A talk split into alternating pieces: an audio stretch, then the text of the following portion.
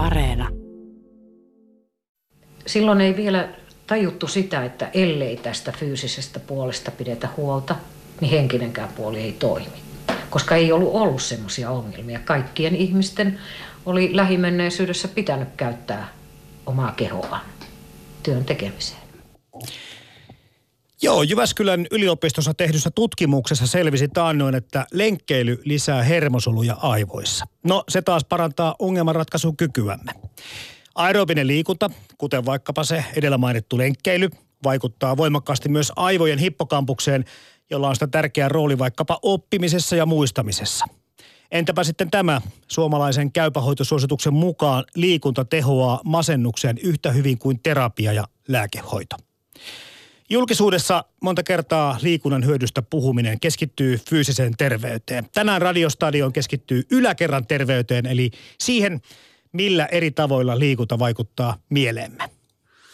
Ylepuhe. Radiostadion. Toimittajana Jarmo Laitaneva. Ja vieraana tänään liikunnan ja kansanterveyden edistämissäätiön Likesin tutkija Heidi Syväoja. Terve. Terve. Ja toinen vieraamme tanssiliiketerapian käyttöä masennuksen hoidossa tutkinut Päivi Pylväläinen, moikka. Moi.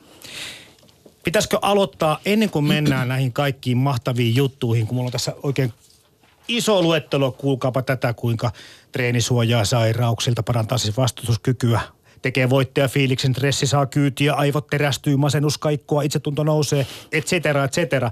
Kerrotte siitä, kun tuossa esittelin teidät, että teillä molemmilla on siis liikunta tutkimuksen aiheena, mutta vähän eri kantilta.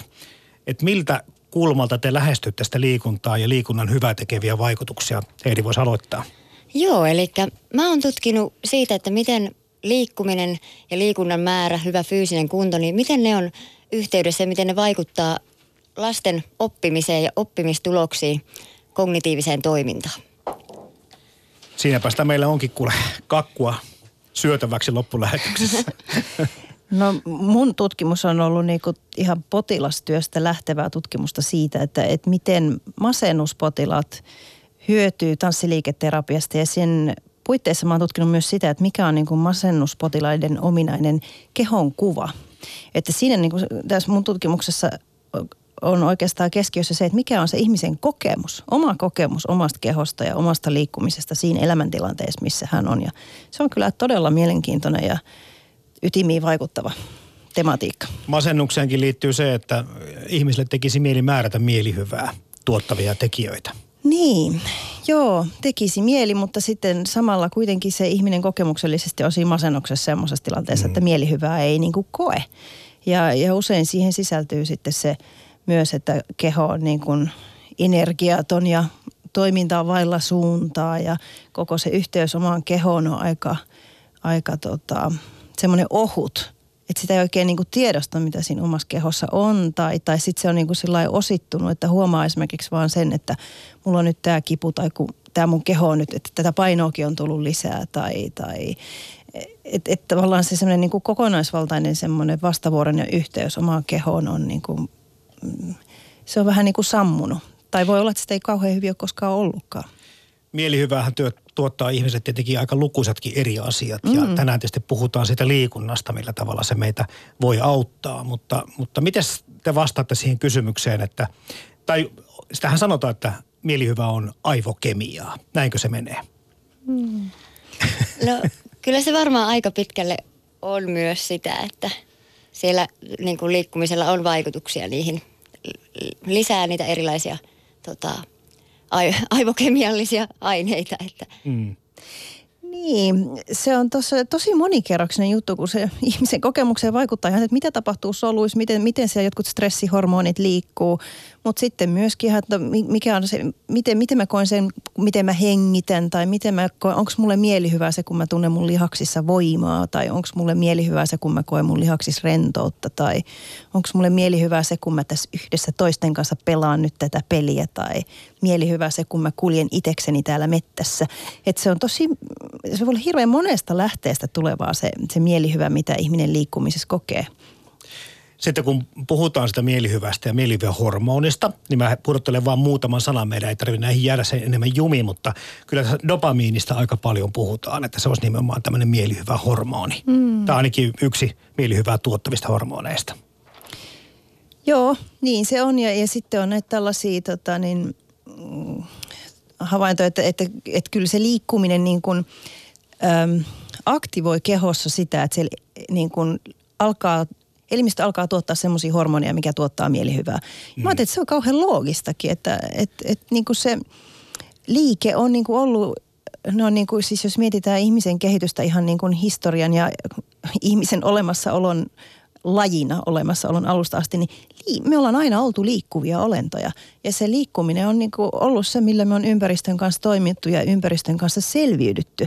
Joten niin kuin, tähän organismiin on tarvinnut tulla sellainen kyky, että liikkuminen on niin kuin aika positiivinen juttu, että sillä selvitään ja sillä niin kuin elämä kulkee eteenpäin, niin, niin tottahan luonto on aika, aika nokkela se Kyllä. rakentaa mekanismia. Kyllä ja sitten just niin tavallaan niin kuin helposti unohtuu ehkä se, että tavallaan se liikkuminen vaikuttaa sinne koko kropan terveyteen, mutta se samalla tavalla vaikuttaa sinne aivojen mm, terveyteen. Mm, mm. Ja sitä kautta sitten niin kuin on monia niin kuin hyötyjä hyötyjä mm. sitten ihan sillä aivojen toiminnalle ja rakenteelle. Ja sitten ihan niin kuin tällaisia tosi yksinkertaisia, niin kuin mitä ehkä niin kuin arjessa tuu ajatelleeksi, että esimerkiksi jos mä hengitän kunnolla, niin sittenhän mulla on elimistössä ö, happea, jolloin niin kuin elimistössä tosi monet ihan fysiologiset prosessit toimii paremmin. Mutta sitten se voi olla myös kokemuksellisesti, että okei, no nyt, nyt olo niin kuin helpottuu tai nyt olo energisoituu tai rauhoittuu. Että, et, et, se on mun mielestä ihan hirmuisen hieno ominaisuus meidän kehossa. Sitten kun me tehdään tavallaan niitä asioita, mitkä meille oikeasti tekee hyvää, niin ne itse asiassa niin kuin lähtökohtaisesti niin kuin myös tuottaa sellaisen niin kuin mielihyvän.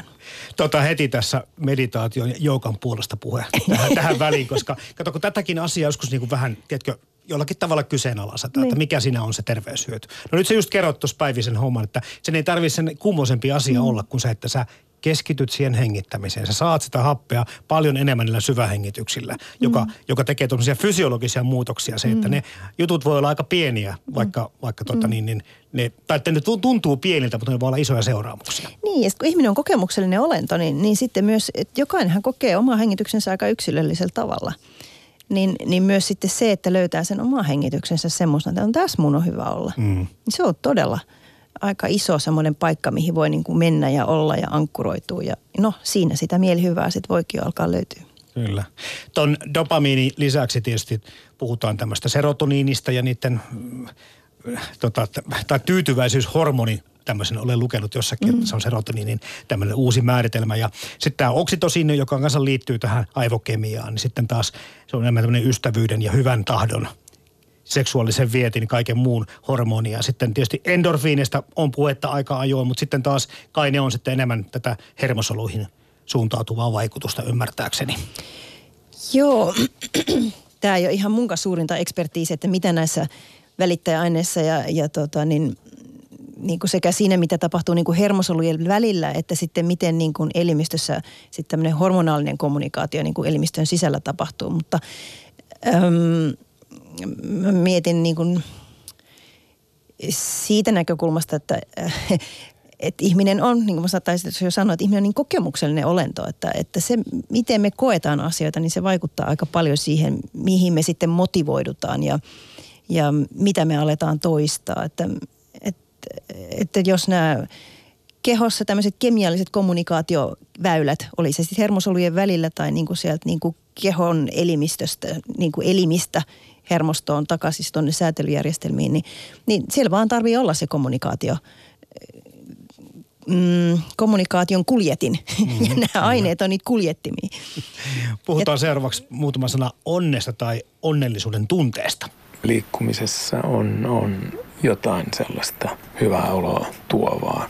Me voidaan miettiä, että jollain ihmisillä liikunta vaikuttaa sitten erilaisiin aivokemiaan tai autonomiseen hermostoon tai muihin näihin asioihin, jotka tuo sitten sellaisen niin kuin voimakkaan rentoutumisen tunteen. Niin, tässäkin kun miettii tätä tämmöistä kokonaisvaltaista päänsisäistä hyvää oloa ja mielenterveyttä, niin kai me niin sitä onnellisuutta kohti kaikki pikkuhiljaa pyrimme, mutta sitten olen lukenut, että, että ikään kuin onni, onnellisuus ja onnen tunne ovat asioita, jotka eivät välttämättä ole samaa tarkoittavia asioita, mutta jotenkin tahtovat mennä myöskin sekaisin meillä. Öö, kai se onnen tunnekin, täytyyhän sekin olla aivokemiaa. Niin, mä jotenkin aina olen ajatellut tätä näin päin, että aivot on kehossa. Niin, sijaitsee sisällä Niin, no se on, siellä on aika massiiviset kommunikaatioyhteydet, että, että tota, niin asiois, asioita aivoissa niin kuin tapahtuu sitä kautta myös, mitä kehossa tapahtuu. Ja kehossa tapahtuu asioita myös sitä kautta, mitä tapahtuu suhteessa ympäristöön. eli, eli tällä tavalla niin kuin, voi olla, että se onnellisuuden tunne tulee siitä, että mulla on ihan sisäisessä maailmassa ja mun aivoissa tai mun kehon sisällä asiat hyvin, mutta, mutta se voi tulla myös siitä, että siinä vuorovaikutuksessa, missä mä oon ympäristön kanssa, tapahtuu hyviä asioita ja se rakentaa mun sisäiseen kokemusmaailmaan sit sitä mm. onnellisuuden tunnetta.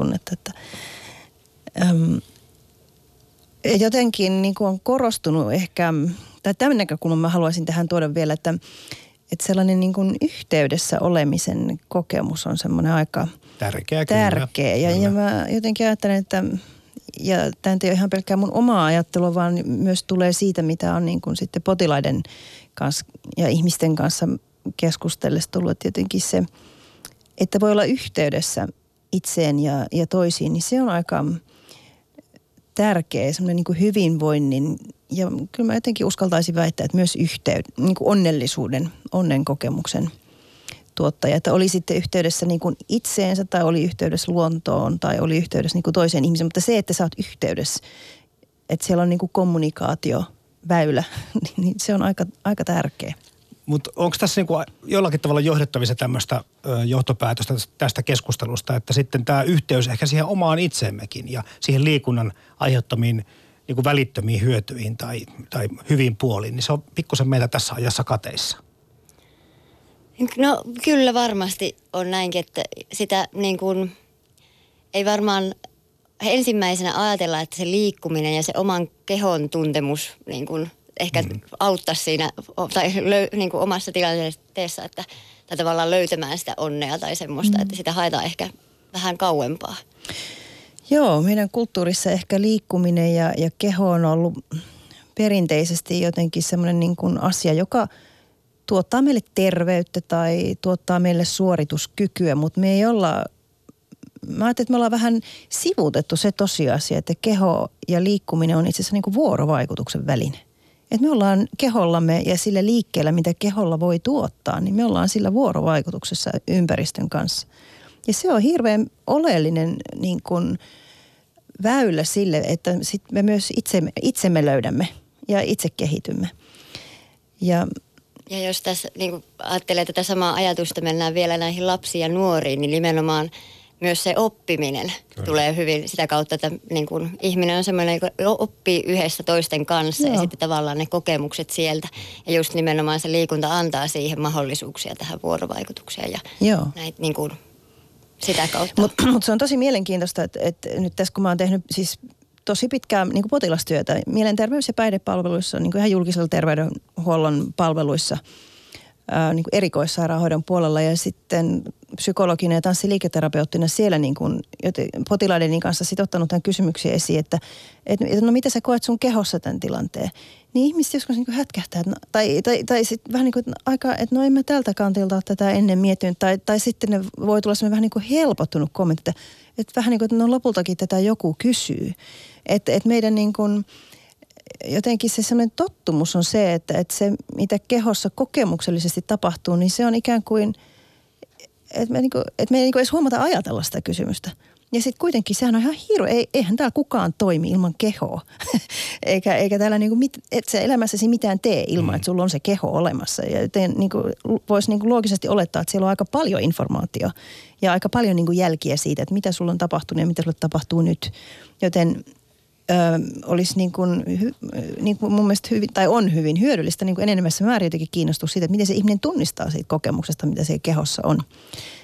Joo, mä en halua tässä nyt suoraan rinnastaa sitä, että meidän niin kuin, ä, liikkumattomuus olisi yhtä kuin vaikka mielenterveysongelmien kasvu. Mm. Mutta, mutta haluan kuitenkin korostaa tässä sitä, että kun kaikkia tilastoja katsoo, niin mehän todellakin liikutaan mm. älyttömän vähän ja se on niin kuin mm. sieltä, kun mennään, jos mikä se his, ihmisen historiasta onkaan 100 000 vuotta, vaan miten mm. mitataankin, niin, niin se on vasta tässä muutama sata vuotta sitten niin kuin ruvennut vähenemään ja nyt se on niin kuin romahtanut. Mm. Eli kyllä meillä niin kuin aika lailla on sitä semmoista tietyllä tavalla äh, liasmuistissa olevaa tuota kollektiivista kulttuuria ikään kuin siirtymättä nyt niin. sitten tuleville sukupolville, niin. jos tämä niin kuin tähän pysähtyy tämä homma. Että kyllä me mm. ollaan vähän, eikö tämä vertauskuva jotenkin toimi, että et, et niin kuin mitä tapahtuu ladon taakse ajetulle autolle. Mm. No se ruostuu käyttökelvottomaksi. Nyt kun me mm. vertaan näitä meidän niin kuin kroppaa ja lihaksistoa, niin käytettäväksi ne on luotu. Mm. Ja nyt sitten kun me tässä kiristellään ja laskeskellaan tulevaisuudessa miljardeja, paljon kuin tämä liikkumattomuus meille maksaa, mm. niin, niin tulee vaan mieleen, että niin. Niin, tämä on iso, mä että tämä on niin iso semmoinen elämäntapa kulttuurin muutos. Et meidän aikakausi on tällainen, että tämmöistä muutosta tapahtuu ja, ja mä että, että me voidaan siinä niin kuin onnellisesti selviytyä, niin meidän täytyy ruveta tajuaan tätä muutosta. Mm. Että niin olla enemmän hereillä sen suhteen, että mitä se vaikuttaa meihin, kun siis jos mietitään ihan rauhallisesti ihan vaan, mitä Suomessa tapahtuu, niin, niin meillähän on ihan tilastotietoa siitä, että, että miten liikkumisen määrä on viimeisin, vaikka siis ihan nyt jos katsoo vain lyhyeltä aikajänteeltä 2000-luvulla, niin liikkumisen määrä on niin kuin, kyllä se vähän niin kuin laskusuuntainen on ollut ihan on. aika lailla yksiselitteisesti.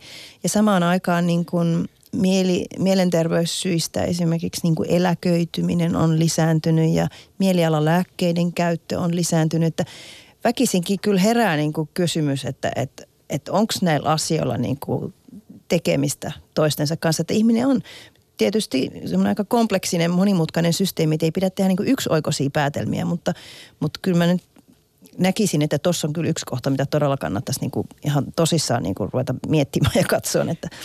No Kyllä, ja sitten tämä menee seuraava heitto sitten Heidille siihen suuntaan, kun mietitään näitä meidän nykyisiä oppimistuloksia. Nyt ei puhuta koululiikunnasta eikä liikkuvasta koulusta, mitkä on niin kuin hienoja juttuja koulun sisällä, mutta sitten kun tiedetään se, että yleisesti lasten liikkuminen on vähentynyt, niin sehän ei nyt ihan taas ole pelkästään hyvää niin kuin koulunkäyntiäkään ajatellen. No joo, eli tosiaan tässä niin kuin on tullut esiin, että esimerkiksi nykyään alakoululaiset lapset, niin ne on noin meillä kuudesta kahdeksaan tuntiin, eli yhdeksään tuntiin paikallaan päivässä. Ja se on niin kuin aika, aika paljon. Ja taas sitten niin kuin, jos ajatellaan, että niin kuin, mitä tuossa jo puhuttiinkin, niin tämmöinen, että ihminen on tavallaan luotu siihen niin kuin liikkeeseen ja sillä liikkeellä on niin kuin sekä kroppaa hyötyä, mutta myös toki sinne niin kuin aivoihin ja aivojen toimintaa edistää. Eli meilläkin niin, niin että tavallaan tämä trendi, jos ajatellaan, että nyt niin kuin lapset istuu vähemmän, niin sitten tavallaan voidaan miettiä, että onko se myös, tai lapset istuu siis enemmän ja liikkuu vähemmän ja näin, että onko se sitten tavallaan uhka myös sille niin kuin oppimistuloksille. Ja niin... Eikö vähän tämmöisiä pelkoja ole tässä ääneen lausuttu? Nyt en tietysti puhu pelkästään pisatuloksista, mutta se, että et, et, onko tämä, on, on sanottu niin kuin ihan tälleen niin kuin globaalistikin, että ihmisen niin kuin korkein viisas on ohitettu, että tulevat mm. sukupolvet tulevat mm. olemaan entisiä, entistä pikkusen tyhmempiä. Mm. Liittyen just ehkäpä siihenkin, että me menetetään jotakin oleellista, kun me menetämme kykymme liikkua. Tai emme kykyä menetä välttämättä, vaan siis tahdon liikkua. Toivottavasti näin ei, ei ole, et, vaan niinku, mutta että tavallaan siihen on hyvä kiinnittää huomiota. Ja mm. varsinkin kun me ollaan niinku tutkimuksessa tullut, että se nimenomaan se liikkuminen ja niinku ja liikunnan lisääminen esimerkiksi koulupäivään, niin niissä on saatu hyötyjä oppimistuloksille.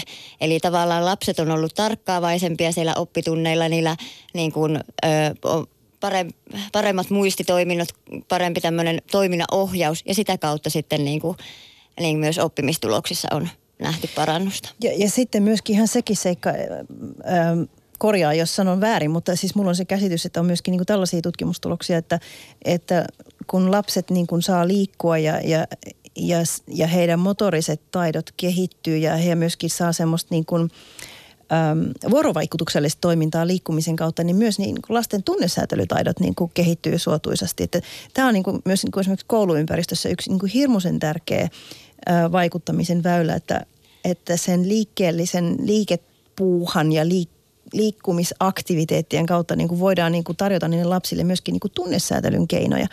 Et, että se kun ihminen on tunteikas olento, niin että et he niin kuin oppii sitä, että miten se vaihtelee ja miten sitä saa niin kuin rakentavasti purkaa ja ilmasta, mutta sitten myöskin löytää ratkaisuja ja, ja myöskin rauhoittuu ja tyyntyy ja levätä.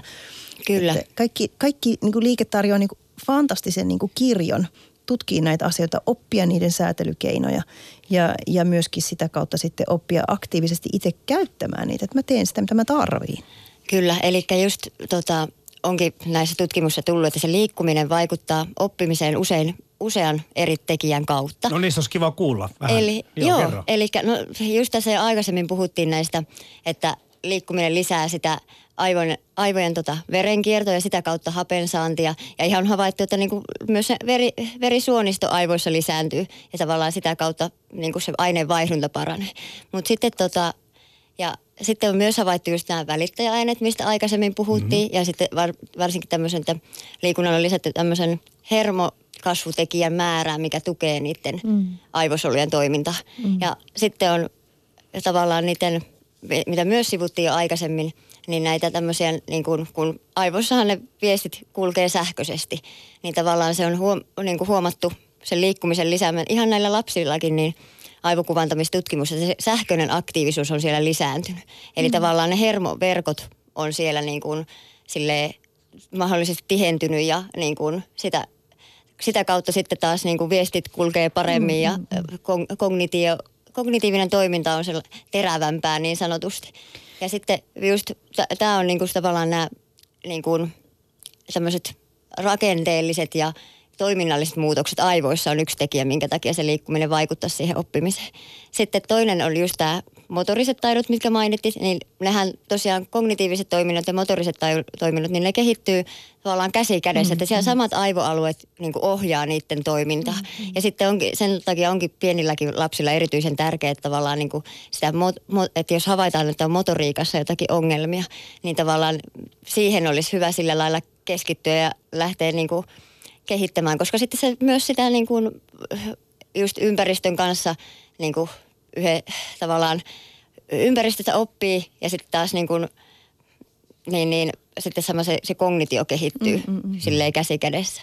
Ja sitten on kolmantena voidaan mainita nämä so, sosiaaliset vuorovaikutustaidot, että liikkuminen vaikut, niin kuin antaa siihen mahdollisuuksia. Ja, ja kun a, aikaisemmin just puhuttiin, että se tavallaan se op, myös me opitaan yhdessä, niin tavallaan semmoinen vuorovaikutuksellinen mm, oppiminen, mm. niin se, sitä kautta edistää.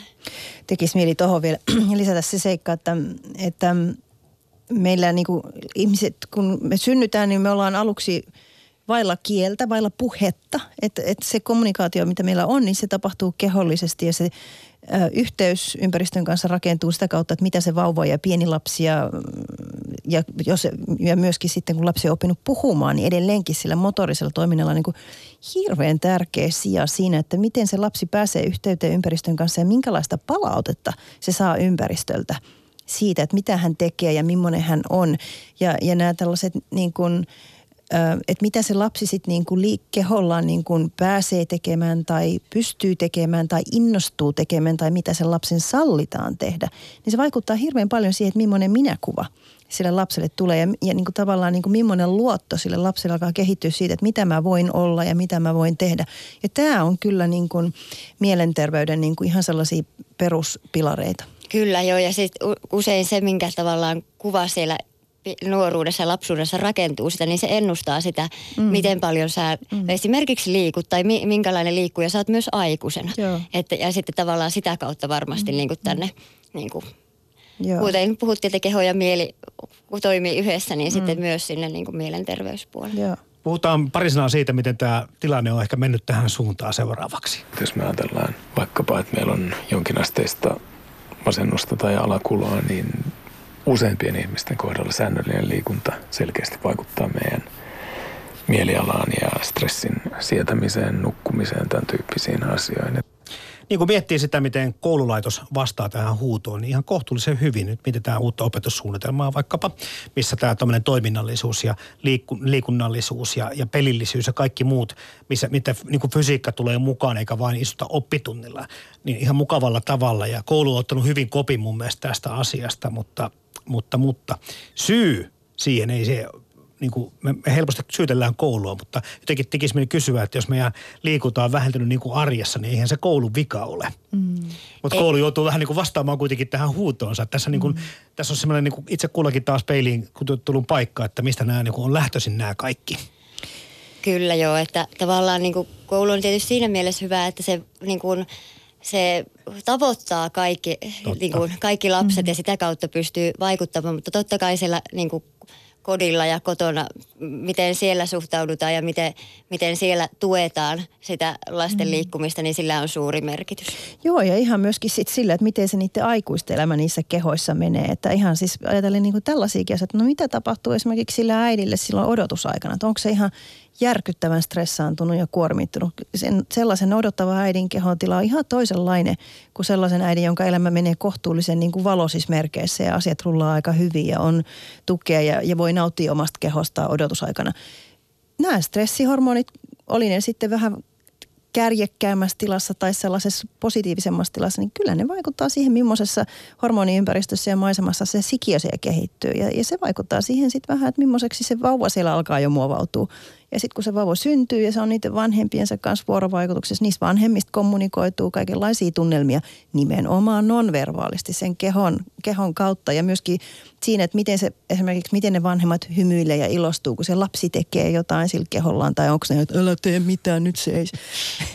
et, et niin kuin, Tämä on sitä semmoista arkipäivän elämää, missä me itse asiassa niin rakennetaan sitä semmoista, sitä, se alkaa rakentua – että et mikä se oman kehon merkitys on ja miten siihen voi olla suhteessa ja onko se niinku jotain sellaista niinku, niinku hyvää mun elämässä vai onko se niinku kauhun lähde ja, ja itse asiassa niinku ongelma? No tämä on kyllä kiinnostava kysymys se, että, että miksi me emme sitten liikuta, miksi tietyt ihmiset eivät liiku ja toiset sitten liikkuvat vähän liikaakin siitä viikon päästä meillä sitten näistä himotreenaajista enemmän puhetta. Mutta tota, onko ne pelkästään sitten ne negatiiviset kokemukset ja, ja vääränlainen kehokuva tai mitkä sitten on ne, on ne syyt, että meillä niin kuin jää tämä ovi aukasematta, joka voisi olla niin kuin vastaus aika moneenkin kysymykseen? No, jos ajatellaan tämmöistä ihan tämmöistä evolutiivista ajatusta, että niin kuin ihminen on tosiaan luotu kun siitäkin puhuttiin ja sivuttiin aikaisemmin, että niin, niin, luotu liikkumaan, mutta toisaalta myös ihmisen keho on vähän sillä lailla myös luotu tavallaan säästämään sitten sitä energiaa ja semmoista niin kuin, tietyllä tavalla semmoinen niin kuin helppouden kautta. Että sekin voi olla niin kuin, tavallaan yksi syy semmoinen, niin kuin, että on helppo jämähtää myös paikalle. Mm. Että, niin, tuossa on mun mielestä, siis niin tanssiliiketerapeuttina me tosi usein ihmisten kanssa niin ollaankin sen teeman äärellä, että miten sen kehonsa kanssa niin saa tämmöisen olemisen ja tekemisen tasapainon. Että kyllähän mä kehollani olen niissä hirveän merkityksellisellä tavalla myös silloin läsnä, kun mä lepään tai, tai kun mä niin kuin palautan mun voimavaroja.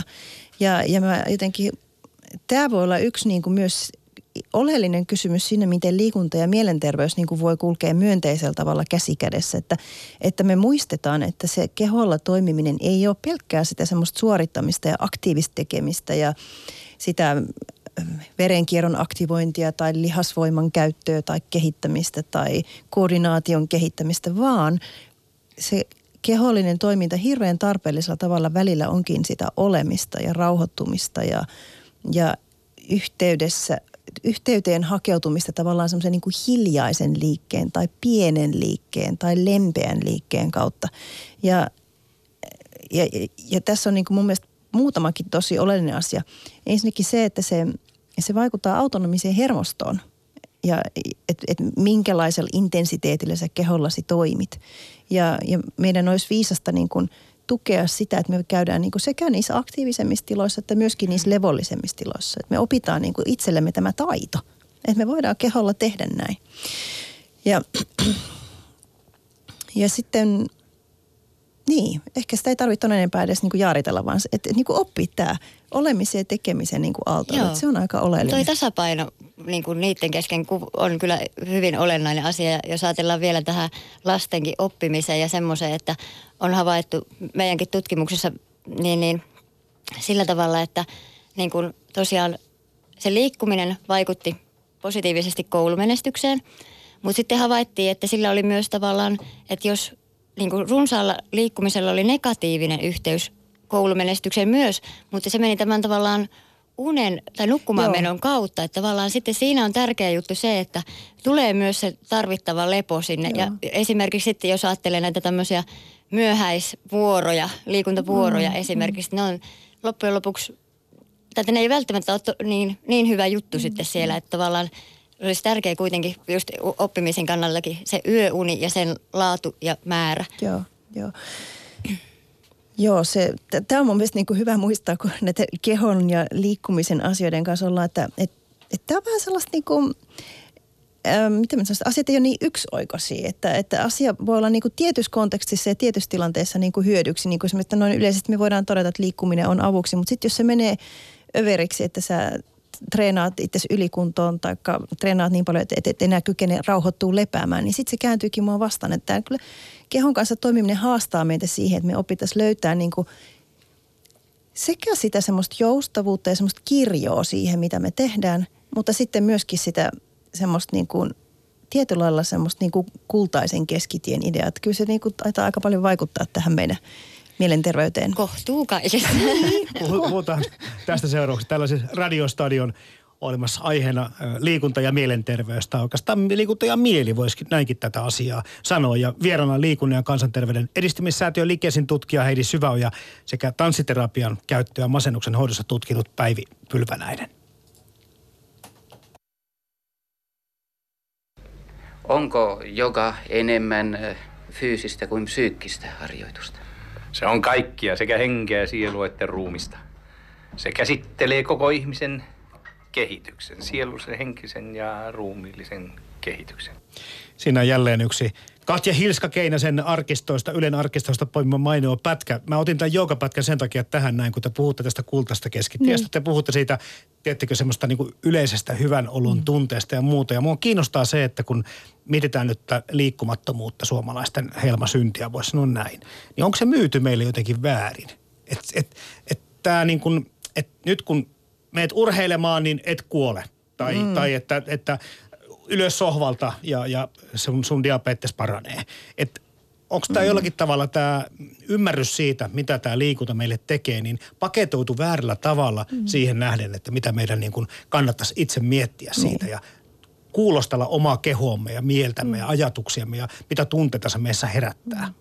Niin tossahan sä, niin kuin, miten sä kuvasit tätä, niin tuossa sä hirveän ytimekkäästi niin kuin sanoit, että oikeastaan tässä liikkumisessa on kysymys siitä, että meidän jokaisen tarvii ratkaista se, että miten mä oon suhteessa tähän asiaan, että mulla on keho ja, ja sillä voi liikkua. Se on niin kuin jokaisen omakohtainen ratkaisu. Ja, ja kyllä mä niin kuin lobbaisin tuon asian puolesta, että, että, että nimenomaan se, että sitä saa niin kuin itse tutkia ja itse rakentaa sen tapansa. Että mä liikun semmoisella tavalla, mikä mulle tässä elämänvaiheessa toimii ja mikä mun kehossa niin kuin tuntuu kohtuullisen hyvältä tässä elämänvaiheessa, että et, et tämmöiset niin kuin ehdotukset tästä, mikä tietysti on, se on niin kuin ihan fakta, että joo, kyllä, jos liikut ja olet hyvässä fyysisessä kunnossa, niin kakkostyypin diabeteksen todennäköisyys kyllä niin kuin vähenee. Mm. Et, että terveempänä todennäköisesti pysyt, mutta, mutta äh, harva meistä niin kuin kokemuksellisesti niin kuin löytää semmoista niin kuin mielihyvää sitten semmoisesta äh, vähän ehkä jopa ahdistuksenkin sävyttämästä niin kuin terveyden romahduksen pakenemisesta. No kyllähän meitä vähän on peloteltu. niin, mm. mutta ehkä niin kuin, olisiko se ilon kautta kuitenkin niin kuin vaihtoehto. Että, että, tota, että siinä mielessä se, se, jotenkin se, että sulla on oikeus ihmisenä miettiä sitä, että et, et miten sä annat sun kehollesi tilaa olla ja kukoistaa tässä elämässä, niin että et se on niinku, se ei ole sellainen asia, minkä joku toinen sulle käskyttää, vaan, vaan että sulla on lupa sitä niin kuin itse rakentaa ja, ja hakea sitä itsellesi semmoiseksi niin kuin voimavaraksi. Ja sitä, kun mietitään, että miten kokonaisvaltaisesti meitä koskettaa tietenkin se, että nyt ehkä tässä on jotenkin tästä tämmöistä siviilielämästä ja vapaa-ajasta jotenkin painotettu enemmän, mutta Heidi Syväoja, sä tiedät myöskin sitten sen, että kyllähän tämä niinku työuriin vaikuttaa ihan samalla tavalla, kun puhut äsken näistä kognitiivista taidoista ja niiden paranemista kouluissa. Joo, mun kollega Jaana Karjon teki tuossa väitöskirjan kanssa niin kuin liikunnan vaikutuksista työuriin. Ja tota, hänelläkin niin kuin, niin, niin, tai havaittiin siellä, että just tämmöinen niin kuin nuoruusajan liikuntaaktiivisuus, niin se oli positiivisesti yhteydessä siihen niin kuin korkeampiin ansiotuloihin tuloihin aiku, aikuisena, parempaan työmarkkinoille kiinnittymiseen ja sellaisiin niin kuin, ö, korkeampaan koulutukseen muun muassa. Ja tätä tavallaan niin kuin, että siinä niin kuin liikunnallisesti aktiivisten niin kuin, tavallaan niillä oli, niillä oli suurempi todennäköisyys työllistyä ja sitten myös niin kuin, tota, niin, kiinnittyä niille työmarkkinoille. Niin se aika selkeä kilpailuvaltti taas jälleen kerran. No kyllä. Voisi toimia niin kuin mun mielestä enemmän kannust, kannusteena kuin uhkailuna, että, että jos tämmöinen yhtään kuin kiinnostaa, että paremmin ehkä duuniin pääset, jos tätä harrastat tai jotakin harrastat. Joo, ja sitten taas mä mietin niin kuin ihan työnantajan kannalta, mm-hmm. niin sitten tavallaan niin kuin, kun ollaan puhuttu sitä, että se liikkuminen edistää sitä aivotoimintaa ja kognitiivista toimintaa, tavallaan, että jos sillä niin kuin työnantaja jotenkin mahdollisesti mahdollistaisi sen siinä ihan vaikka työpäivän aikana semmoisen pienen taukoliikunnan tai pienen happihyppelyn tai jonkun tämmöisen, mikä niin kuin, tavallaan se olisi niin kuin omaan pankkiin tulisi niitä mm, niin kuin, tavallaan euroja, että siis saisi niin kuin tehokkaampia työntekijöitä. Puhutaan sitä palkinnosta, mikä liikunta aiheuttaa seuraavaksi. Ihmisen toiminnan ilmaukset kuvastavat hänen sielullisruumiillista tilaansa. Sielullisruumiillista tilaa, jossa ihminen kykenee ilmaisemaan itseään välittömimmin, voimakkaimmin ja herkimmin, voidaan sanoa vireisyydeksi. Niinpä onkin voimistelulle sen korkeimmassa merkityksessä asetettava laajempi, koko ihmistä tarkoittava tavoite. Kyllä ennenkin on tiedetty paljon mm. näistä asioista, vaikka nyt tutkimusta ehkä nyt vasta kun konkreettisesti kertovat sitten, mitä tämä avokemielle tämä liikunta tekee. Mua kiinnostaa nyt semmoinen juttu, että kun kun tästä mielihyvästä, lähet, tai mielihyvästä lähettiin ja ehkä tämmöistä onnellisuudesta, onnentunteesta liikkeelle, niin, niin vaikka me tiedettäisiin, mikä me nyt tiedetään siitä, mitä liikunta meille aiheuttaa siis sekä fyysisesti että psyykkisesti, ja, ja se, se palkinto on niin kuin ihan merkittävä ja, ja se voi olla paremmat työurat ja paremmat oppimiset ja pitempi elämä ja terveempi elämä ja paremmat ihmissuhteet, mitä vaan. Mutta sitten kuitenkin se ei saa meitä kaikkia liikkeelle. Niin onko liikunnalla ja sen jälkeisellä hyvällä ololla, niin onko se se palkinto, tuleeko se jotenkin niin kuin my, pikkusen myöhässä, koska myöskin puhutaan siitä, että tänä aikana me haluamme niin kuin välitöntä tyydytystä. Eli se, jos me haluamme viihtyä tai me haluamme – sen hyvän olon tai hyvän tunteen, niin se on sitten se pizza on tosi nopea syödä tai se Netflixin sarja on tosi nopea katsoa tai sitten se kalja on tosi nopea juoda, mutta liikunta kuitenkin vaatii vähän ryhtymistä, vähän pitemmän ajan ja sitten se palkinto saattaa tulla ehkä jos vähän niin kuin viiveellä. Onko tämä nopean tyydytyksen tämä on ihan vähän niin tämmöistä henkilökohtaista teoriaa, mitä tässä haetaan. Mutta tulee vaan mieleen tästä ajasta, että mm. jotenkin me halutaan aika nopeasti kaikki vastaukset kaikkiin kysymyksiin?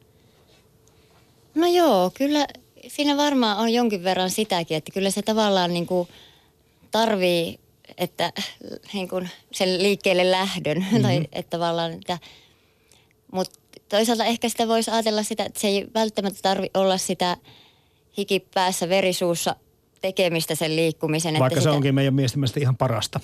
kyllä, kyllä. Mut, mutta tavallaan, että voisi miettiä ihan niitä arjen ratkaisuja sitten, millä pystyisi mm. sinne niin kuin pienesti lisäämään sitä mm. liikettä ja lähteä tavallaan pienin askelin vähän kerrallaan, että, että tota, jotenkin ehkä niin kuin, niin ehkä se vähän, pie, vähän pienentäisi sitä kynnystä, jos ei itsellä olisi ehkä niin tavallaan semmoinen, miten se nyt sanoisi, semmoinen niin kuin... Kova vaatimus. Niin, liian kova vaatimus, niin, just. Niin. Niin, mäkin tos, mietin tuossa tuommoista, että, että, että mikä, mikä niinku tulee esteeksi ihmisen pääsylle liikkumiseen, niin tota, siihen on kyllä varmaan monia syitä, että, että jossain kokonaiselämäntilanteessahan se ihminen aina liikkuu. Että eihän se ole niinku jotenkin semmoinen – No jollekin se voi olla, ehkä se liikkuminen ollakin semmoinen niin kuin turvasaareke jollain että elämässä monilla kentällä voi olla aika tuulista ja rankkaakin. Mutta sitten kun pääsee liikkumaan, niin sitten onkin ikään kuin turvassa, että, että, että siellä niin kuin tietää mitä tekee ja siellä sujuu. Mutta noin niin kuin yleisemmin niin kuin ehkä hyvä miettiä sitäkin, että, että mikä se ihmisen kokonaiselämäntilanne on. Että miten siinä on mahdollisuutta liikkua. Että jos nyt miettii aikuisen ihmisen elämää, että ihan – onko, onko semmoinen olo, että on, tai, et, no, onko semmoinen elämäntilanne, että on aikaa liikkua? Vai meneekö kaikki aika siihen, että, että pitää tehdä duunia tai hoitaa niitä lapsia tai kamppailla jonkun perheen haastavan elämäntilanteen kanssa? Vai onko, olisiko niin kuin realistisesti mahdollista rakentaa sen, että okei mä voin liikkua Mulla on joka päivä puoli tuntia aikaa tehdä jotain semmoista, mikä tekee mun keholle hyvää. Sitten sit tullaan niinku semmoiseen niinku ehkä enemmän semmoiseen niinku ihmisen sisäiseenkin kokemusmaailmaan, että miten siinä kohtaa elämänsä ajattelee siitä, että saako tehdä asioita, mitkä itselle tekee hyvää. Ähm, onko mä semmoinen henkilö, että mä voin mennä jonnekin jumppasalille. Ihmisillä se ei ole niin yksioikoista, että sinne niinku voi mennä. Ihmisillä on myöskin paljon, että mä en voi mennä sinne, että mä oon tämän näköinen, että ei ole mitään menemistä. Ja, tai, tai että mä en kestä sitä hälyä siellä tai mä en jaksa sitä semmoista suorittamista tai, mm. tai, tai että mulle tulee tosi huono olo, kun mä hikoilen. Että et, niin ne, ne, niin ne mielikuvat, mitä siihen treenaamiseen liittyy, niin ei välttämättä ole ollenkaan positiivisia. Mutta hei, harva ihminen, tai en ole koskaan kuullut kenenkään sanovan, että on niin katunut, että on liikkunut. Se on kyllä semmoinen, että vaikka niin. vastustaisit sitä viimeiseen saakka tai ei huvittaisi muuta, mutta sitten aina jälkikäteen kuitenkin se yleensä on se, niin, että se tosi, olo on kyllä niin. se, että se tosi usein ihmiset sanoivat, että joo, niin. oli tosi vaikea lähteä, kyllä. oli hirveän vaikea päästä liikkeelle. Oli, kyllä mietin kauan, pistänkö lenkkarit jalkaan. No niin. sitten mä laitoin ja sitten mä menin ovesta ulos. Sitten kun mä tulin sieltä lenkiltä, niin mä olin kyllä tosi tyytyväinen. Että tämä on mun mielestä myöskin niin kuin hyvä esimerkki toisaalta siitä, että miten niin kuin saa vähän niin kuin houkuteltua itsensä toimintaan. Että sitten kun sulle tulee se mieti, että no menisinkö mä nyt tänä iltana ulos lenkille, kävelylle, niin se on joskus se oli hirveän mielenkiintoinen ihminen, joka niinku työkseen niinku motivoi ihmisiä. Niin muistaakseni sanoa, että viisi sekuntia, kun sulle tulee se idea, että lähtisinkö lenkille, niin jos sä viiden sekunnin sisään, kun sä oot saanut sen toimintaidean, viiden sekunnin sisään, jos sä teet motorisesti jotakin sen suuntaista, että tämä alkaa tapahtua. Jos sä vaikka nostat kätesi, että no niin, mä rupean nyt kurkottaan tuosta kohti Vetää avaimia, vetään kengät niin. niin sitten sä rupeat menemään sinne. Mutta jos se viiden sekunnin aikaikkuna menee siihen, että sä tuijotat samalla lailla sitä Netflixiä, niin sitten se ei vielä sillä kertaa tapahtunut, että sä lähdet lenkille. Mutta jotenkin keho ja mieli kyllä muistaa niin. varmaan sen, jos sille antaa mahdollisuuden. Joo, ja sitten tästä tullaan siihen, mikä on kanssa hirveän mielenkiintoinen asia. Ajattelisin sekä lasten että aikuisten että myös ikääntyneiden ihmisten elämässä, että mitkä on rutiinit. Mm. Mitkä on niin tottumukset, että rutiinit, vaikka joskus sanotaan, että se on niin urauttavaa ja ai, että mun elämä on aina samanlaista, mutta, mutta rutiinit on myöskin niin kuin ihana tuki meille. Että jos mulla on se semmoinen tottumus, että mä niin kuin jotenkin tiedän, miten mä saan itseni lähtemään liikkeeseen, niin sitten mä teen sitä. Mun ei tarvitse joka kerta niin kuin erikseen fiilistä sitä, voisinkohan mä tänään liikkua vai ei, vaan mä totta kai mä menen. Se, se on mun juttu, mä teen näin. Joten se rutiini on niin kuin yksi, mikä voi olla kannatteleva ja auttava ja semmoinen, vaikka mä olisin vähän matalammaskin energiassa, niin tähän mä kuitenkin meen. Tämä osaan. ja, ja sitten se on myös se, mikä niin kuin palauttaa voimia ja niin kuin elvyttää. Tiedän, että liikunta on tärkeää ja tekee hyvää. Mua ehkä ahdistaa eniten se, että sitä pitäisi tehdä jossakin tietyssä paikassa tiettyyn aikaan. Ja siksi toi metsä on mulle tärkeä. Sinne mä voin lähteä suoraan, ihan konkreettisesti suoraan meidän takapihalta – ja sitten siinä on se, että, että se ei ole pelkkää liikuntaa. Mä sanoisin, että se raitis ilma on yksi tosi tärkeä. Ja sitten se luonto. Se, että ehkä niin kun, kun mä olen sisätiloissa, niin mä täytän sen sisätilan, ja, tai mun pitäisi täyttää se sisätila hallita sitä jotenkin. Mutta kun mä menen luontoon, niin en mä sitä voi millään tavalla hallita, vaan mä olen niin kun, se asettaa mut tiettyyn hyvään mittasuhteeseen. Mä Joo, tietenkin tämä luonnon hyvä tekevä vaikutus on sitten vielä sitten asia erikseen ja mm. ehkä ei mennä ihan nyt kokonaan siihen, mutta tietenkin tämä, että miten tässä on puhuttu, että on niin monia eri tapoja liikkua. Ja sitten se, että hyvin yksilöllisesti me ajatellaan sitten sitä, että mikä ketäkin niin kuin kiinnostaa mm. tai tuo sen tyydytyksen. Jotkut tarvitsevat sen, että sen liikunnan pitää tapahtua aina, kenties ohjatusti. Osa on tämmöisiä, jotka vaan tekee yksin omatoimisesti ja sitten taas osa haluaa mennä metsään rauhoittumaan ja sitten sielläkin sitä hengitellään. Ja kuitenkin metsässä kun ollaan, niin vaikka sitä ei ajatella välttämättä liikunnan kautta, mutta ainahan sillä liikutaan. Mm. Se on mm. liikuntaa, kun niin metsään lähtee kävelemään. Niin. Joo. Mm. Musta hyvä tuossa, miten sä kuvailit noita vähän niin kuin eri vaihtoehtoja, että, että se muistuttaa siitä, että ei, ei meillä ole niin kuin jotain yhtä liikkumisen muotoa, joka sitten on niin kuin se oikea ja ainoa ja, ja niin kuin se virallinen, mitä pitää tehdä, vaan liikkumista on niin kuin ihan fantastinen kirjo. Ja tämä on niin kuin sen hienouskin, että sä voit etsiskellä sieltä sen semmoisen liikkumisen tavan, mikä sopii tähän elämänvaiheeseen ja, ja, ja mikä, mikä miellyttää ja mikä kiinnostaa ja – mikä vastaa joihinkin tarpeisiin, mitä, mitä sulla tässä kohtaa on.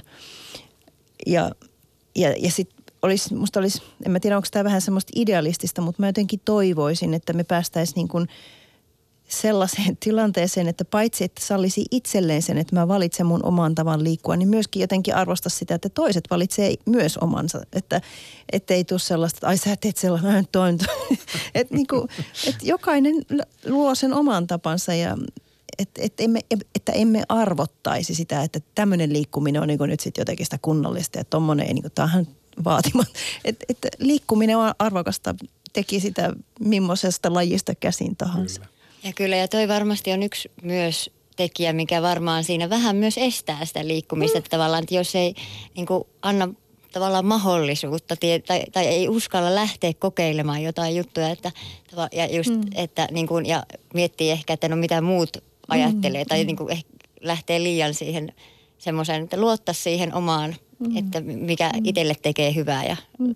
ja sitten joskus, itse asiassa just vähän aikaa sitten keskustelin ihmisten kanssa siitä, että, että, että miten myöskin voi olla hirveän merkityksellistä se, että, että kokeilee niin kuin erilaisia liikkumisen muotoja, koska niissä käyttää kehoaan eri lailla ja, ja niissä niin kuin menee ehkä vähän niin kuin uudenlaisille alueille siinä, miten on omassa kehossaan tai miten kohtaa toisia.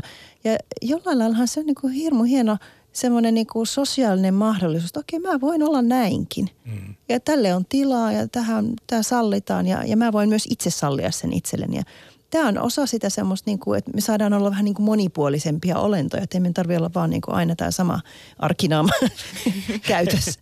Ennen kuin mennään sinne tanssiliiketerapiaan, saat kertoa kohta päiväpiirroina siitä, mutta mä kysyn Heidi Syvä ja sitten siitä, että käykö sitten tässä hommassa niin, että kun meillä on olemassa liikuntasuosituksia, vaikka se, että pitäisi se kaksi tai kolme tuntia tehdä päivässä jotakin, että onko ihmiset sitten niin jotenkin jumittunut siihen ajatukseen, että sitten ajatellaan, että no ei se täyty kuitenkaan.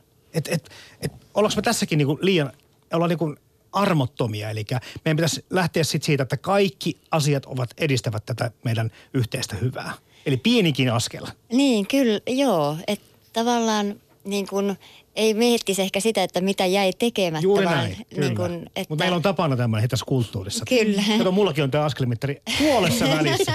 Puolessa välissä näin vielä. Pitkällä. Niin. Kyllä, että tavallaan olisi myös armollinen sitten sillä, sillekin, mutta tavallaan te pääasia, että niin kun lähtee, niin kuin jotain tekee, että tavallaan se, että niin kuin, joo, e-, ei, ei jäisi murehtimaan sitä, että nyt näin paljon ja näin paljon tekemättä. Mm. Niin sehän on niinku kauhean rohkaiseva tämä, että, että kyllä ei ne liikuntasuositukset itse asiassa ihan noin kovia annoksia nykyään edes niinku tarjoile. Että aikuiselle ihmiselle, jos liikut päivittäin 20 minuuttia, eikä sen tarvi edes olla mitenkään kauhean intensiivistä, kovaa treeniä, että, mm. vaan että jos sä liikut 20 minuuttia joka päivä. Lapsille se ei ihan riittää. Lapsilla pitäisi olla mm. pikkasen enemmän. Se, heillä voisi olla vähän enemmän elämänlaatua, mutta, mutta, mutta aikuiset jopa 20 minuutilla pärjäisi. Ja se on loppujen lopuksi niin kuin, se voi olla vaan semmoinen, että no kävelen tästä tonne tai mm.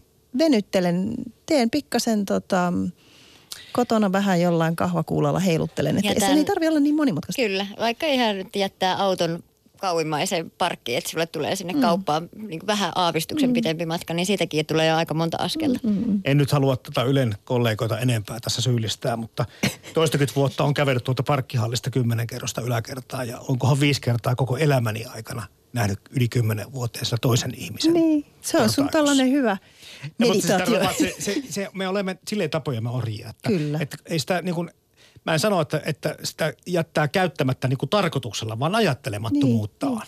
Niin, niin. Me, niin tuossa pääset juuri niitä. kiinni siihen, että miten ne rutiinit vaikuttaa. Mm. Ja, ja että se olisikin ansiokasta, että olisi niin kuin havahtuisi huomaamaan, että mitkä nämä mun rutiinit on tässä, miten mä mun kehooni kohtelen – Liikunta lisää siis mielihyvän tunnetta, lisää onnellisuutta, antaa meille paljon niin kuin iloa elämään, mutta sen lisäksi se auttaa sairauksiin, mm. se ennaltaehkäisee, jopa hoitaa. Mm. Ja tässä sä oot niin kuin huomannut sen Päivi Piilonen masennuksen kanssa. Joo. Kerro siitä, koska tämä jotenkin tuntuu, että tanssi ja suomalaiset ei ihan aina mahu samalla osassa.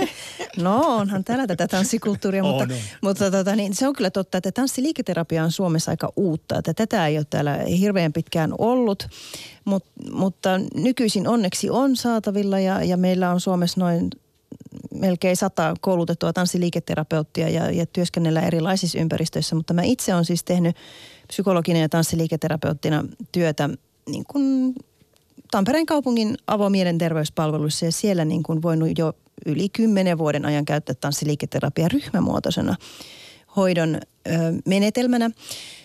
Ja kun meillä on niin kuin terveydenhuollossa niin kuin sellainen toimintaperiaate, että tarjoamme hoitomuotoja, jotka on niin kuin tutkimukseen perustuvia, niin totta kai sitten kun tällä tavalla työskentelee, niin, niin ihan itselläkin niin kuin sitten terapeuttina viriää se kiinnostaa, miten tämä oikeasti vaikuttaa. Että, että, että mä tässä uskon tekeväni kaikenlaista ja tarjoavani yhtä ja toista, mutta miten tämä oikeasti vaikuttaa. Joten sen takia mä tähän tutkimushankkeeseen ryhdyin. Eli mä keräsin... Ö, aika pitkältä ajalta tota, niin tietoa siitä, miten potilaat kokee nämä ryhmät ja vähän eri näkökulmista. Tällä mun väitöskirjaprojekti oli tämmöinen niin artikkelityö, eli mä tein niin kuin neljä osa, osatyötä siihen osa-artikkeliin. Siinä oli mukana kaikkiaan 70, noin 70 potilasta ja, ja 10 erilaista, tai 10 tanssiliiketerapiaryhmää. Ja tota, ne kiinnostavat kysymykset oli niin kuin se, että et, et miten, että miten se vaikuttaa mielialaan, kun käy tämmöisen tanssiliiketerapiaryhmäjakson, joka oli siis niin kuin, ne vähän vaihteli, mutta tyypillisimmin oli 12 kertaa puolitoista tuntia kerran viikossa. Eli siitä tuli semmoinen niin kuin kolmen kuukauden hoitojakso, tämmöinen mm. lyhyt terapeuttinen interventio. Ja, ja, ja sitten keräsin tietoa siitä, että, että mitä ne ihmisten odotukset on näistä tanssiterapiaryhmistä ja, ja, ja mitä he toivo, miten he koki sen – muutoksen toisaalta niin kuin ihan tällä oiremittareilla, miten se mieliala muuttuu, mutta sitten myöskin keräsin tietoa siitä, että mikä on se kehon kuvan kokemus ennen sitä terapiajaksoa ja sitten sen jälkeen. Ja, ja myöskin sitten semmoista, että mitä he itse niin kuin huomaa omassa toiminnassa, niin kuin, että miten he koki sen ryhmäjakson ja, ja, ja miten, miten se oma toiminta muuttui. Ja, ja kyllä tässä niin kuin, mä tässä on vähän jo aiemmin alussa kerroinkin jotakin siitä, että mikä se on se semmoinen niin kuin masennuksessa tyypillinen kehon kuva. Eli täytyy nyt muistaa, että kehon kuva ei todellakaan ole pelkästään kysymys siitä, että miltä sä näytät. Mm-hmm. Vaan kehon kuvaan sisältyy hirveän paljon myöskin tämmöisiä niin kuin, ähm, niin kuin informaatio siitä, että et, et miten mä voin tällä keholla toimia, että millaista toiminta repertuaria mulla on, millaisia keho, kehollisia kokemuksia mulla on muistoissani – ja, ja miten mä toimin tällä kehollani näissä nyt hetken tilanteessa. Millaista mun on olla yksin tai millaista mun on olla toisten kanssa. Millaista mun on tehdä jotain fyysistä. Eli tämmöistä tietoa siitä kehonkuvasta niin kuin tuli. Ja kyllä se aika semmoinen, öö, miten sen sanoisi, ankara on se masentuneen ihmisen kehonkuva aluksi. Mutta se muuttuu sitten. Että siihen kehon löytyy niin kuin joustavuutta ja, ja semmoista – parempaa yhteyttä, oppii kuuntelemaan sitä omaa kehonsa, miten se niin kuin eri tilanteissa toimii.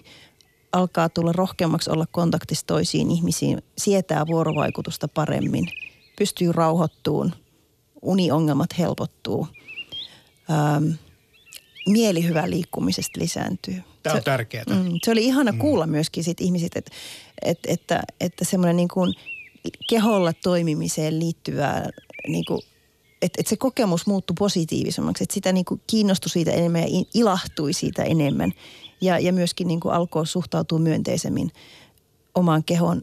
Ja alkoi kokea, että se oma keho on niin kuin semmoinen sija, mihin voi asettua. Että siihen voi rauhoittua olemaan. Ja, ja se on hirveän merkityksellinen asia, koska ei ole ihan yksioikoista se, että, että ihminen voi kokea, että oma keho on turvallinen paikka, missä on niin kuin hyvä olla. Ja, ja, ja mä ajattelin, että tämä työ, mitä on ollut nyt mahdollista tehdä niin kuin masentuneiden potilaiden kanssa, mä ajattelin, että se tieto, mitä siitä on tullut, niin itse asiassa auttaa ihmisiä ihan yleisemminkin. Että tässä on jotakin todella oleellista, että me kiinnostutaan tästä kysymyksestä, miten oma keho voi olla turvallinen paikka olla. Niin se on kiinnostava ajatella. Nyt puhutaan tanssista ja, mm. ja siinä oli tietenkin tämä ryhmädynamiikka mm. kenties ja niin kuin tämmöinen sosiaaliset suhteet ja, ja se oma keho. Ja vertaistuki. Ja vertaistuki, että siinä on niin kuin useita eri elementtejä, Joo. mitkä tähän, niin kuin tähän mieleen Kyllä. vaikuttavat Joo. ja sitten sen masennuksen sitten Joo. kenties laukaisemaan tai helpot, helpottamiseen. Mutta kiinnostavaa niin kuin tässä kokonaisuudessa se kuitenkin, että kun me on puhuttu siitä liikunnasta ja mielestä, niin se, että se toimii niin kuin terveellä ihmisellä, aiheuttaa mielihyvää, se toimii – vähän sairaallakin ihmisellä. Se ennaltaehkäisee, mutta mm. se myöskin hoitaa. Mm, mm. Eli ei oikein nyt löydy mitään sellaista, tiettäkö, että mä niin kuin haen, että, että niitä syitä edelleenkin, että miksi me niin kuin emme sitten itseämme niin. haluaisi hoitaa niin. ja itsellemme tehdä hyvää. Et kun niin. kaikki on niin kuin niin kaikki on siinä tarjolla, että sitten vaan niin kuin, että ottaisitko. Mutta se on hirmuisen mielenkiintoista tässä meidän kulttuurissa, että, että me tietyllä lailla myöskin tosi paljon kävellään kehon ohi ja kävellään niin kuin ihmisen tarpeiden ohi. Mm. Ja, ja mä luulen, että tämä on jotakin osa-ilmiöä siitä, että vaikka me niin kuin jotenkin tiedetään, että tämmöistä tässä on, niin sitten me mitä moninaisimmista syistä johtuen, niin ei aina niin kuin tartuta siihen, ei kurkoteta siihen hyvään, mitä olisi saatavilla. No, mitä te ajattelette tulevaisuudesta? Mä en nyt en haluaisi mitään maalata sen kummempaa dystopiaa tässä, tässä eteenpäin, mutta tota, jotenkin on vaikea uskoa mihinkään liikunnalliseen vallankumoukseenkaan. Vaikka tietenkin mm. asiat on aaltoliikettä ja totta kai kun tieto lisääntyy, niin se on mahdollista, että, että tapahtuu niin tämmöisiä yleisiä niin kuin isompia suunnanmuutoksia yhteiskunnissa. Mm. Mutta, mutta miltä se näyttää? Löydämmekö jälleen itsemme pääsemmekö jälleen yhteyteen kehomme kanssa ja, ja mm. nämä kaikki. Mitä te ajattelette tästä? No onhan tämä jo hirveän positiivista. Meillä on tämmöinen radio esimerkiksi, niin että, että, että jos semmoinenkin, niin kuin, että, että tämmöisistä asioista puhutaan ja, ja että näistä niin kuin kiinnostutaan ajattelemaan näitä ja tehdään tutkimusta ja, ja kootaan niin kuin tietoa, niin, niin kyllähän se sitten pikkuhiljaa niin kuin alkaa tulla sitten myöskin, ruohonjuuritasoltahan sitä tietoa kerätään, mutta sitten kun se tieto on kerätty, niin sitten se ikään kuin, niin kuin palaa takaisin siihen ihmisten niin kuin arkitietoon.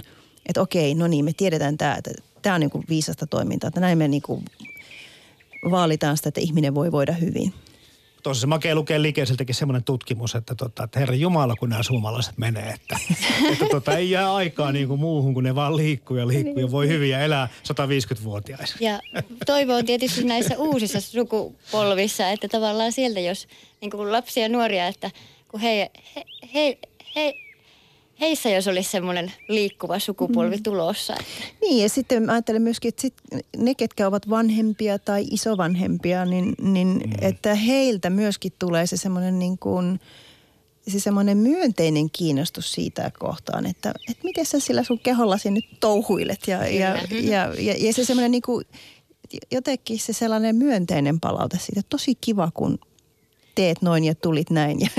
Tota, kertokaa loppua jo enää kuin reilu minuutti aikaa päiviä. Heidi, miten te itse mieluiten liikutte? Mikä teille tuottaa sitä mielihyvää eniten? No ei itse asiassa tanssi. No niin, no niin. Rakastan lattarirytmejä. Ja, niin. Joo, lattarit on hyviä, mutta sitten argentinalainen tangokin on mukavaa. Ja, Ainakin ja, katto ja kuunnella, niin, en tiedä, ja, ja monenlaiset tanssin muodot. Ja sitten mä haluaisin jotenkin, kyllä myös ihan sitten tämmöisen arkipäiväisemmänkin, että ihan siis käveleminen käveleminen on hirveän mm. hyvä asia ihmiselle. Ja tutkimusten mukaan ja luonnossa käveleminen. tekee, tekee niin kuin mm. noita synapseja ja auttaa kyllä Joo, vaikka mihin sitten, niin. että se... Joo, mutta, mutta se on tosi ihanaa, että voi liikkua ja saa liikkua. Kyllä. Kyllä. kyllä. Kiitoksia liikunnan ja kansanterveyden edistämissäätiön Likesin tutkija Heidi Syväoja sekä tanssiterapian käyttöä masennuksen hoidossa tutkinut Päivi Pylvänäinen. Ylepuhe. Radiostadion. Toimittajana Jarmo Laitaneva.